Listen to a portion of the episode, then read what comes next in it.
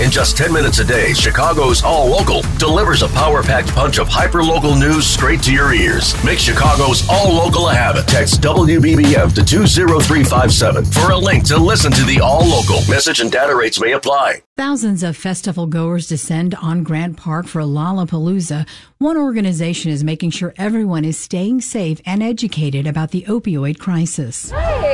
Free Narcan? The line for This Must Be the Place's booth at Lollapalooza has not slowed down once. The nonprofit is handing out thousands of Narcan kits to festival goers in an effort to educate the public on overdose prevention. They're also a signal to that person, that individual's friend group, that it's okay to, to have this stuff.